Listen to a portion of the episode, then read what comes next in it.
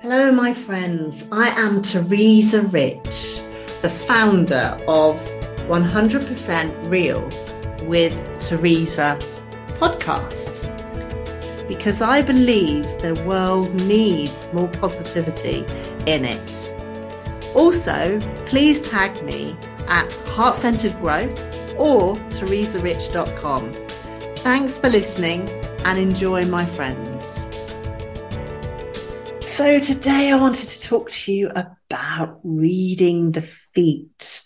And you might be thinking, what am I talking about? Well, um, when people come on these ITEC reflexology courses, they don't just learn how to do um, work feet, reflexing those areas.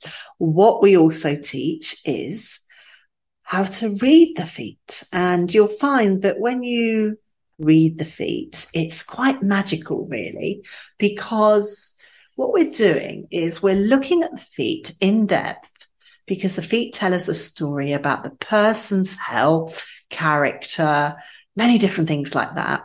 And what we actually do is when we have a consultation form, the client will actually say to us they've got this health condition or that health condition and so on. And some clients are really aware of their body, others not so. And sometimes a client will tell you a particular story about their health and it doesn't always match what the reading of the feet is. So as a reflexologist, we've got to look at the feet. We make notes. We ascertain what the feet are actually telling us. And then we check it off against what the actual consultation form tells us that the client has let us know about. And sometimes there's a discrepancy between what the client has told us and what we can also see in the feet. And it's not our job to be like clairvoyance, but it is our job to try and ascertain what is really going on. So there are three methods that we use as reflexologists to be able to find out about where there are toxins, where there are imbalances in the body. And the third one is actually when we start reflexing the different points on the feet. Now, when we reflex the different points on the feet, there are certain areas that are crystals and that's like popping paper. Um, you know, and then it's not popping paper, but it, it feels like, you know, that bubble wrap paper you have. It feels like pop, pop, pop you know? So when you work different areas on the feet which relate to the different organs in the body we chart those areas down and then we look at those against the consultation form and it's backed up by what the feet tell us. And it's quite magical because we've got three different methods of being able to ascertain what is going on with the client. Now we're definitely not no doctor and it's not our job to diagnose. We don't do that sort of thing. But for our own relevant information of helping us make a plan out for our clients, we look at the feet, we look at the consultation form, and we also look at the areas that we're working and that there are sensitivities on the feet. So it's quite magical that when you do a proper qualification course, that you learn in depth about the reading of the feet. And now let me let you know a little secret about these reading of the feet. It's not just sometimes looking at the pigmentation over different areas on the feet, um, or whether the coloring, the temperature, the moisture content, um, whether they've got cracked skin, dry skin, you know, swelling, etc. All of these things do tell us a story. But it's not just that. Sometimes it could be energy coming from that particular area. Um, but let me just go through and, and open you up to the world of reading the feet. Now, within that, some of the different things we would be asking questions about is the pigmentation, yellowing. So again, we're not doctors, but we ask ourselves these questions to then think, ah, maybe I could ask my client, have they got a problem in this area? Have they had any, um, have they been to the doctor about anything? So, um, the feet tell us a past history. They can also tell us possibilities of what could be happening in the future. And when you see like yellow pigmentation around the chest area on the feet, this could be a possibility that the client has been a smoker, maybe when they were younger, or they've been around smoke, um, or they could have chest issues or bronchitis or be quite stressed. But really a healthy foot, providing they're not of ethnic origin, um, would normally be a good colouring of, you know, have ample amount of red and white um, within the texture of that skin. So it would look like a healthy foot. And it's the same with when we look at the temperature of the feet. Obviously, if it's cold outside, the feet are going to be cold. Um, but I've seen people with Raynaud's condition and it's been boiling outside and their feet have been still cold. So cold feet can mean many things, especially around the toes. Now, if the toe area actually relates to the head. Now, if there's isolated cold areas on the feet, we would be looking at if there's a homeostatic imbalance in that area. So it could be as simple as poor circulation going to the head area, or there may be low energy levels. So poor circulation doesn't always actually mean that there's a problem in that particular area. We also need to look at the weather conditions. If it's been cold outside, well, maybe then their feet are really cold um, because of environmental conditions. Or maybe they've just got really poor circulation in their feet because they're always in a sedentary position by working at a computer or whatever. Now, when we look at hot spots on the feet, this is normally due to, especially isolated hot spots. Um, this can be due to um, an overload in a particular area. So sometimes this can be to do with the endocrine system. So someone might be suffering with menopausal symptoms or PMT, um, or it could be as simple as if they're very, very hot, clammy feet, they could be highly stressed and their bodily organs are working to their maximum. But if there is isolated hotspot, it could also mean that there's some sort of emotional overload being worked, like really hot toes relates to the head area. So there could be an overload of emotional activity going on in the head area. Now, as well as the type of diet we have can affect our feet and make them quite dry, especially if we don't have enough fish oils or water.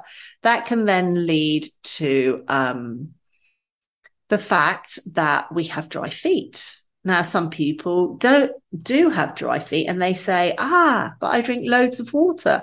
Well, maybe their water metabolism isn't um, processing as efficiently as it should, or maybe they're not having enough fatty acids within their diet. But if none of those things um, are the case, then it could be as simple as they've got something like plantar fasciitis, not plantar fasciitis, they've got something like plantar psoriasis.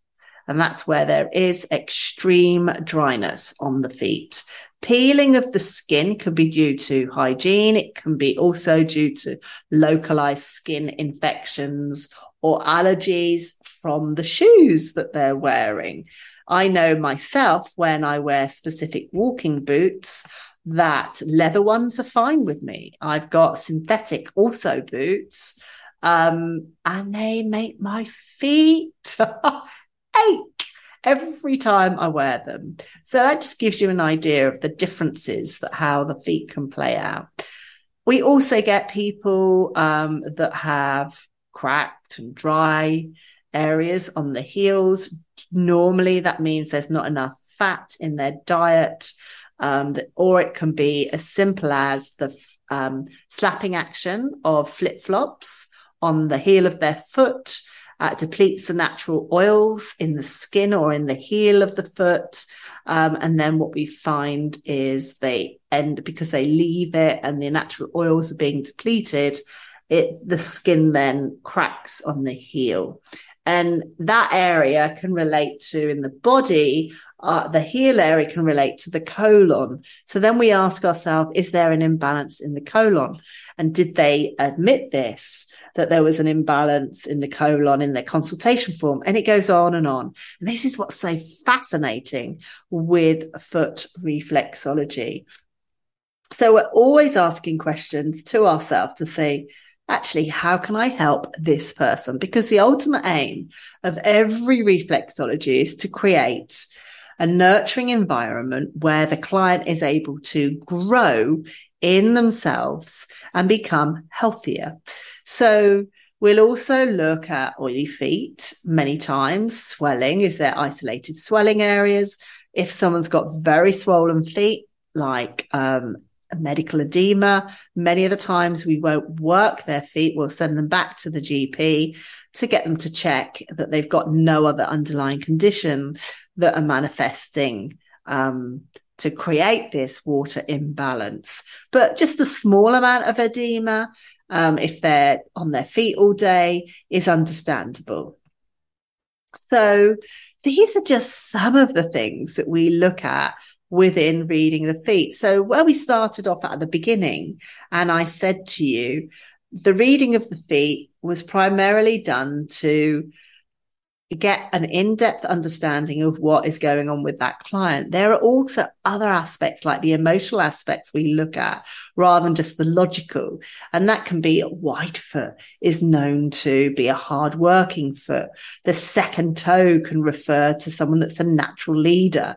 And there are many other things we bring into that context of uh, reflexology. So these reflexology courses at ITEC level three are, they really are very in depth, as you can see. And I've given you just the basis of reading of the feet because I wanted you to understand um, to what level these reflexology courses, when you do them with me, are. We only ever have six people on these courses.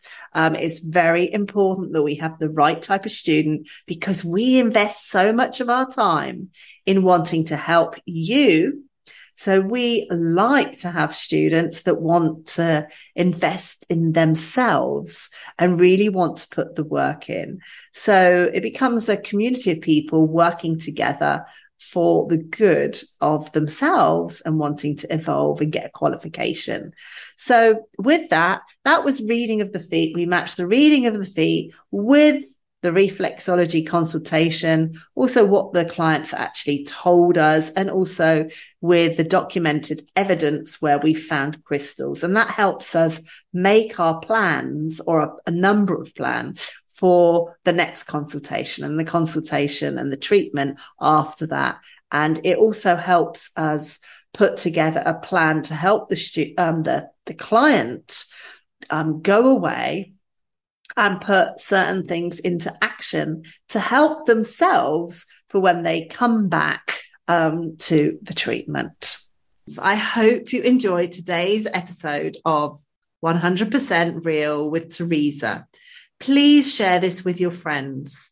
We each have a responsibility to bring more light and love into this world. The world needs more people like you. So go ahead and share so you can bring more hope and inspiration where it's really needed. Remember, we are so grateful to have you in this female community for heart centered growth. Sending you a big high five for being absolutely fabulous, for listening to 100% Real with Teresa podcast.